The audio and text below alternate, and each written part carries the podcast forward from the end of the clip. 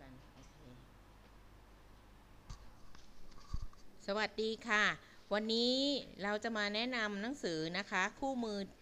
การบริหารระบบการดูแลช่วยเหลือนักเรียนช่วงชั้นที่ 1 ถึงชั้นที่ 2 นะคะ ก็คือชั้นประถมศึกษาปีที่ 1 ถึง 6 นะคะ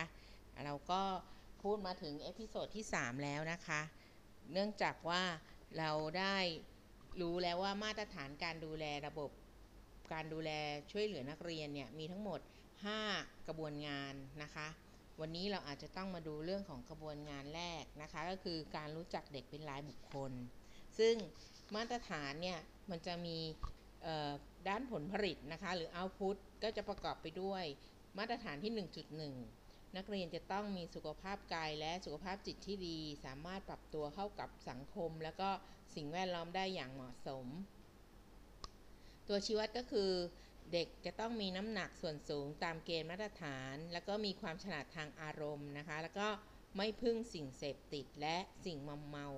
รวมทั้งไม่แสวงหาประโยชน์โดยไม่ชอบ ทีนี้เราจะได้ข้อมูลตรงนี้จากไหนก็คือ รายงานการประเมินสุขภาพ และสมรรถนะทางกาย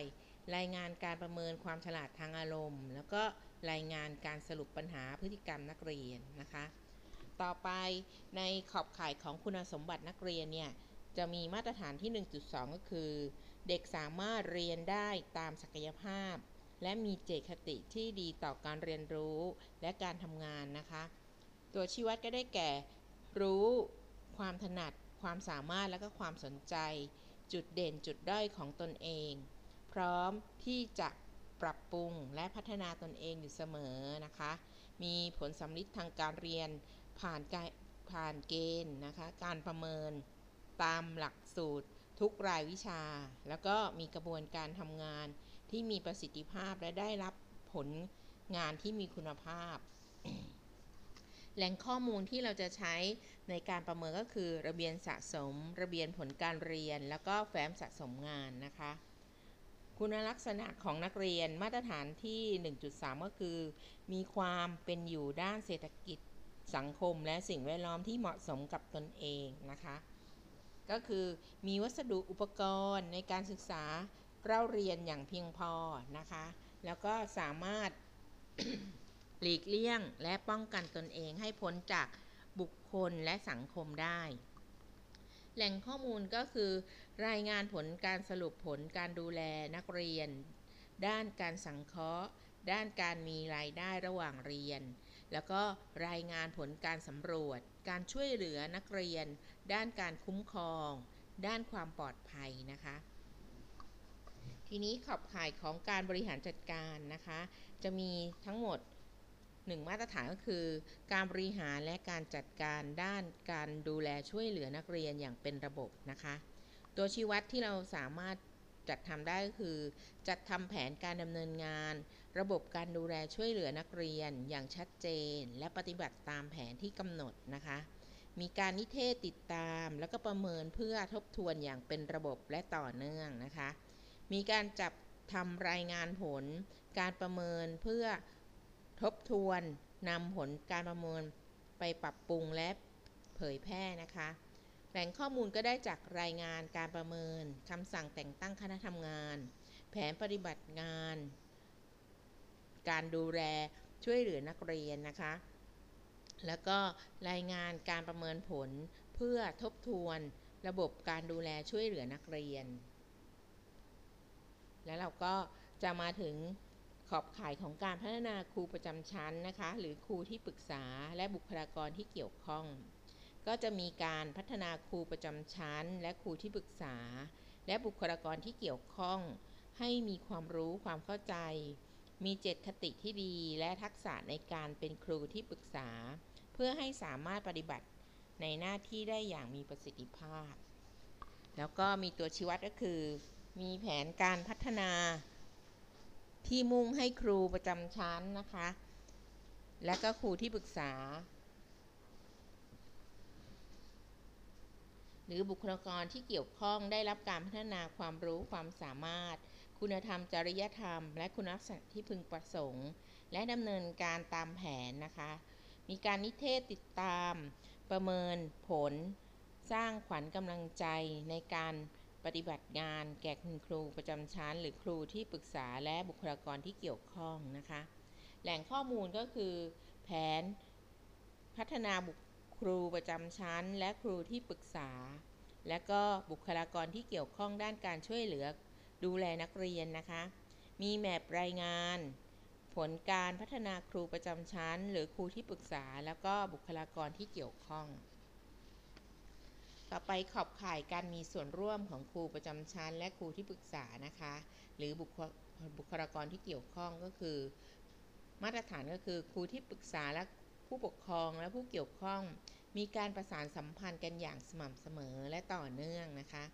ตัวชี้วัดก็คือมีการติดต่อประสานความสัมพันธ์ ระหว่างครูและครูประจำชั้นกับครูที่ปรึกษาและบุคลากรที่เกี่ยวข้องนะคะ แหล่งข้อมูลที่เราจะดูก็คือแบบรายงาน การประสานงาน เพื่อการช่วยเหลือนักเรียนกับผู้ปกครองและฝ่ายต่างๆนะคะ อันนี้คือเป็นปัจจัยที่เราคิดว่าเราจะได้ผลของผลผลิตนะคะ ของมาตรฐานระบบการดูแลช่วยเหลือนักเรียน หรือเรียกว่า output พอมาถึงตรงกระบวนการช่วยเหลือนักเรียนนะคะเราก็จะมีกระบวนการช่วยเหลืออย่างมีประสิทธิภาพนะคะ โดยมีการศึกษานักเรียนเป็นรายบุคคล และมีการคัดกรองนักเรียน เป็นกลุ่มปกติและกลุ่มเสี่ยง มีการช่วยเหลือนักเรียน และให้คำแนะนำปรึกษาเบื้องต้นแก่นักเรียน มีการติดต่อสื่อสารกับผู้เกี่ยวข้องในโรงเรียน และผู้ปกครอง มีการจัดกิจกรรมโฮมรูมนะคะ เราดูจากอะไรได้บ้างก็คือ รายงานการประเมินระเบียนสะสม รายงานการคัดกรองนักเรียน แล้วก็บันทึกการดูแลช่วยเหลือนักเรียน บันทึกการติดต่อประสานงานกับผู้เกี่ยวข้องในโรงเรียน บันทึกการติดต่อประสานงานกับผู้ปกครอง บันทึกผลการจัดกิจกรรมโฮมรูมนะคะ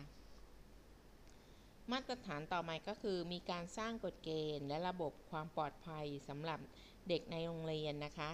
มีการจัดสภาพแวดล้อมที่เอื้อนต่อความเป็นอยู่ที่เหมาะสมทั้งด้านเศรษฐกิจสังคม และก็สิ่งแวดล้อม มีการสร้างกฎเกณฑ์ความปลอดภัยสำหรับนักเรียนจากบุคคลและก็สิ่งแวดล้อมนะคะ โดยดูจากแบบรายงานกัดการจัด ทุนการศึกษาการศึกษานะคะ หรือการจัดอาหารกลางวัน การรายงาน การช่วยเหลือนักเรียน สภาพแวดล้อมของโรงเรียน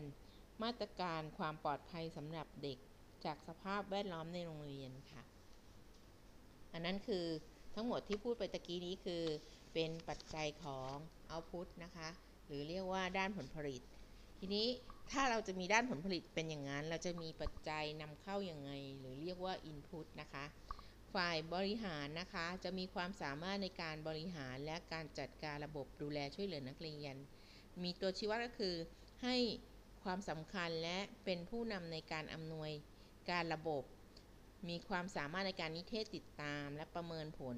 เพื่อการทบทวนระบบการดูแลช่วยเหลือนักเรียนนะคะ มีรายงานผลการสำรวจความพึงพอใจของครู ในระบบการดูแลช่วยเหลือนักเรียน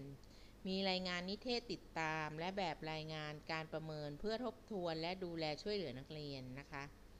ส่วนฝ่ายครูที่ปรึกษานะคะ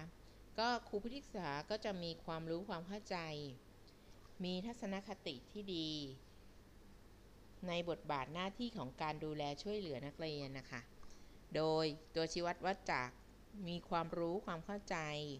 และในภาระงานการดูแลช่วยเหลือนักเรียน มีเจตคติที่ดีในการเป็นครูที่ปรึกษานะคะ มีความรักความเอื้ออาทรและเข้าใจธรรมชาติของผู้เรียน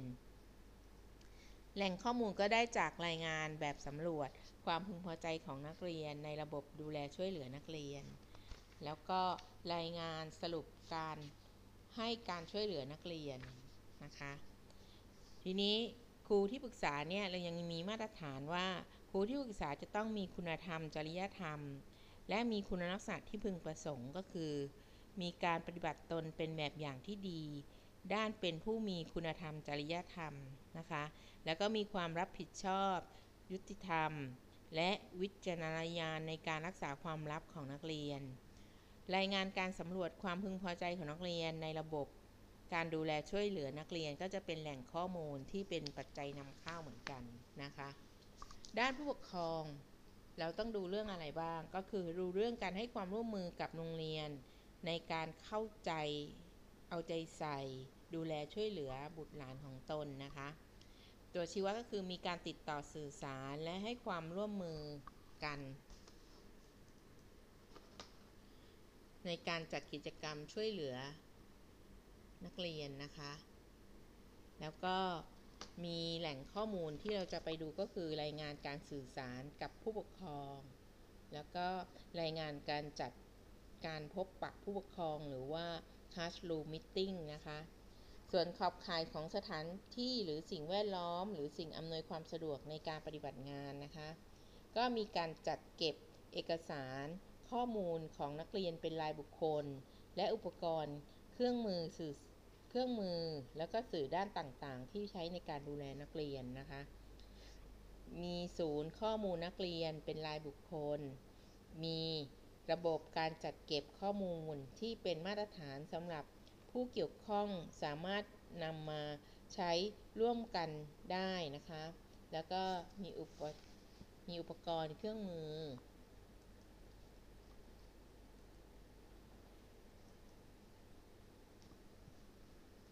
มีอุปกรณ์เครื่องมือแล้วก็สื่อต่างๆสำหรับครูที่ปรึกษาและครูแนะแนว และบุคลากรที่เกี่ยวข้องใช้ในการดูแลช่วยเหลือนักเรียน นักเรียนมีสถานที่แล้วก็มีที่จัดเก็บง่ายต่อการนำมาใช้นะคะ ตัวนี้เราก็จะดูรายงานผลการสำรวจความพึงพอใจของครูในระบบการดูแลช่วยเหลือนักเรียนนะคะ นี้ก็จะเป็นเรื่องของขอบข่ายมาตรฐานตัวชี้วัดแล้วก็แหล่งของข้อมูล ทีนี้เรามาดูแนวทางการพัฒนาระบบการดูแลช่วยเหลือนักเรียนนะคะ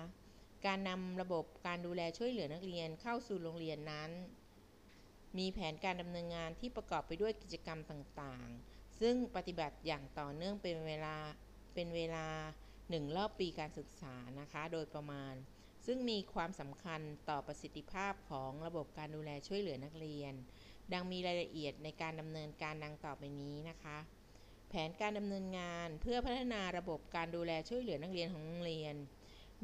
1. วิธีการเตรียมและวางแผนดำเนินงานนะคะ ก็จะมีกิจกรรมที่ 1 แต่งตั้งคณะกรรมการกิจกิจกรรมที่ 2 ก็วิเคราะห์ สภาพความพร้อมพื้นฐานของโรงเรียนที่จะจัดทำแผนปฏิบัติการ ระยะเวลาประประมาณเดือนมีนาถึงเมษานะคะ ผู้รับผิดชอบก็จะต้องเป็นผู้บริหารคณะกรรมการประสานงานนะคะ เครื่องมือที่ใช้ในการเตรียมและก็วางแผนดำเนินงานก็คือ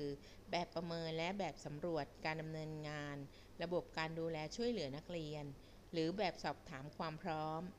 เพื่อพื้นฐานนะคะของโรงเรียนที่โรงเรียนจัดทำขึ้น ก็จะมีตัวอย่างให้ดูในภาคผนวกด้านหลังนะคะ มีโครงการแล้วก็แผนปฏิบัติงาน แล้วก็ปฏิปฏิทินปฏิบัติงานนะคะ วิธีการดำเนินงานขั้นที่ 2 ก็คือเมื่อวางแผนแล้วเราก็ต้องมีการสร้างความตระหนักและความเข้าใจกับบุคลากรนะคะ แล้วก็มีการดำเนินงานตามระบบการดูแลช่วยเหลือนักเรียน จะมีเวลาช่วงเดือนพฤษภาถึงมีนานในปีถัดไปนะคะ ผู้รับผิดชอบก็คือคณะกรรมการประสานงาน คุณครูทุกคนในโรงเรียนนะคะ แล้วก็เครื่องมือก็เป็นคู่มือการอบรม เพื่อพัฒนาระบบการดูแลช่วยเหลือนักเรียน ต่อไปวิธีการสุดท้ายก็คือ